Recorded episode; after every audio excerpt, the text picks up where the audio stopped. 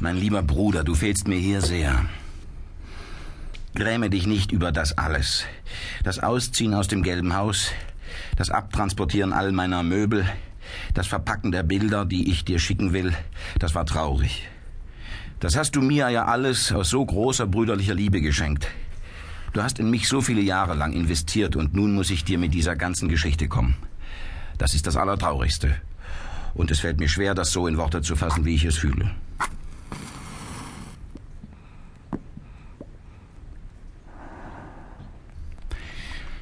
Ich empfinde deutlich, dass sich diese unsägliche Geschichte schon seit langem in mir vorbereitet hat. Und wenn andere Leute schon früher bei mir Anzeichen einer Störung bemerkt haben sollten, so waren ihre Befürchtungen sicher besser begründet als meine eigene Überzeugung, einen funktionierenden Geist zu besitzen. Aber dem ist wohl nicht so.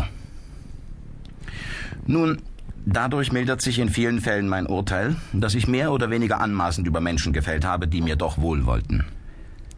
Ich bitte dich, Erwäge das alles und betrachte den Schritt, in eine Irrenanstalt zu gehen, als Umsiedlung in ein Asyl, als einfache Formalität. Mir schien das Risiko zu groß, dass sich diese schweren Anfälle wiederholen, so dass ich nicht länger zögern wollte, hierher zu kommen. Und schließlich bin ich ja nicht mehr 20. Immerhin habe ich die 36 schon hinter mir.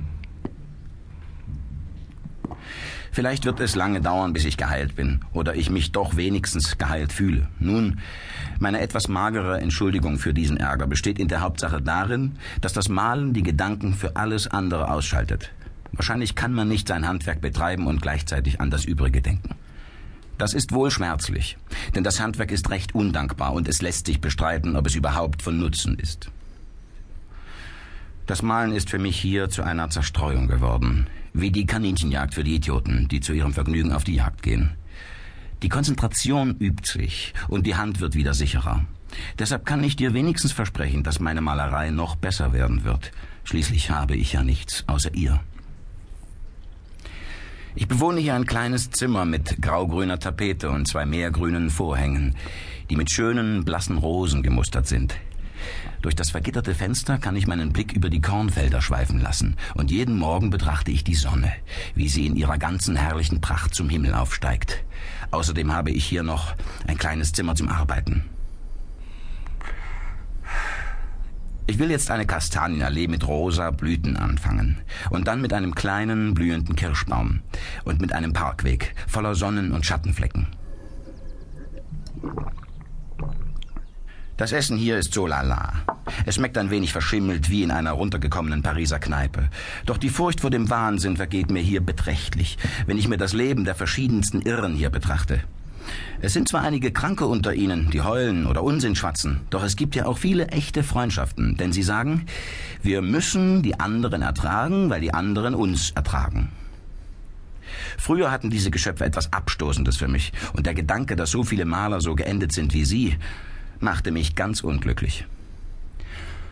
Doch nun, da ich mich ja unter ihnen befinde, betrachte ich das alles ohne die geringste Furcht, und so haben all die verrückten Maler, die die Geschichte hervorgebracht hat, für mich wieder ihre heitere Gelassenheit bekommen, und das ist etwas, wofür ich aufrichtig dankbar bin.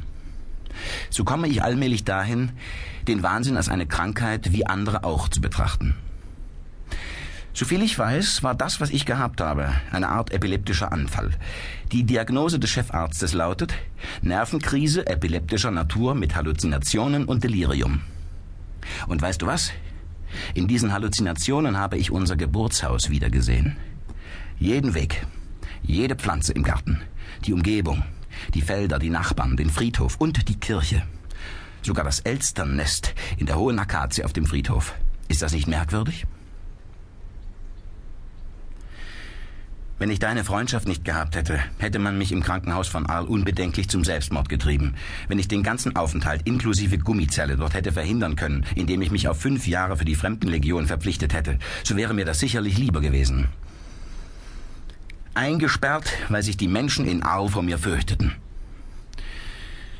Du kannst dir vorstellen, was das für ein Schlag für mich war. Als ich erfahren musste, wie viele Leute es gibt, die feige genug sind, sich gegen einen einzigen, noch dazu gegen einen Kranken zu verbünden und ihn in einem Krankenhaus einsperren zu lassen.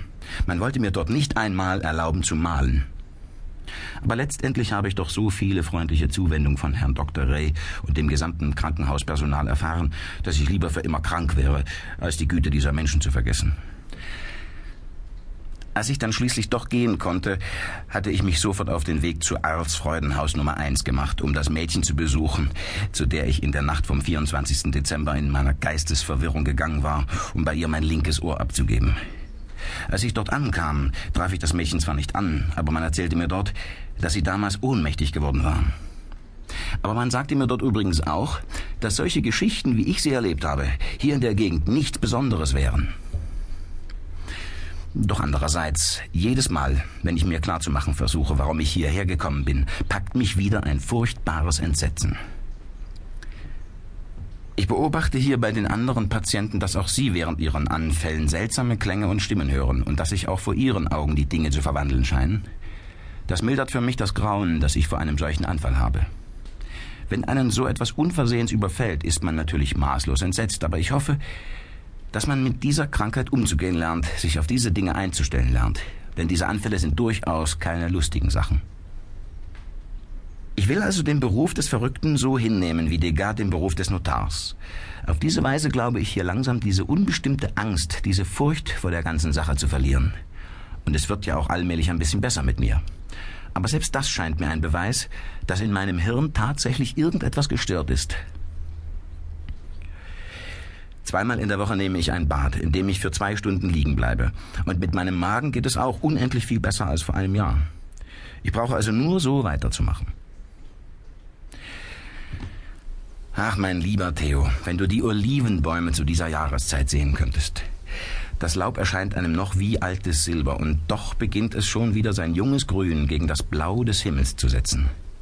Und der umgegrabene Boden leuchtet orange, das sieht alles ganz anders aus, als man es sich im Norden vorstellen kann. Alles ist von einer unfassbaren Feinheit und Vornehmheit. Das ist wie die Kopfweiden auf unseren holländischen Wiesen oder die Eichenbüsche auf unseren Dünen. Ich meine damit, dass das Rascheln eines Olivenhains etwas sehr Berührendes, etwas Uraltes Weises in sich trägt. Es ist zu schön, als dass ich es zu malen wagte.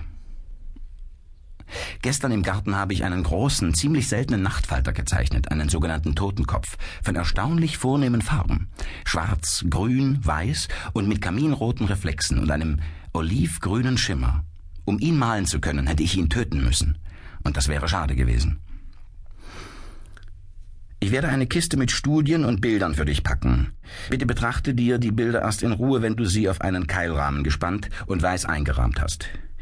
Ich glaube, wenn du sie siehst, dann wirst du dir deutlicher vorstellen können, was mein nun gescheitertes Atelier in Arles hätte sein können. Arles im Licht des Südens. Ich dachte, dass man die Natur unter einem klaren Himmel besser verstehen und ruhiger empfinden und wiedergeben könnte, und dass ich eine Vorstellung von der japanischen Art zu fühlen und zu zeichnen bekommen könnte. Schließlich wollte ich diese stärkere Sonne sehen, weil ich schon früh diese klaren japanischen Drucke kennengelernt habe, und ich suchte einen Gegensatz zum Licht des Nordens, wo die Nebel die Farben des Prismas verschleiern. Aber nicht nur das Atelier in Arles ist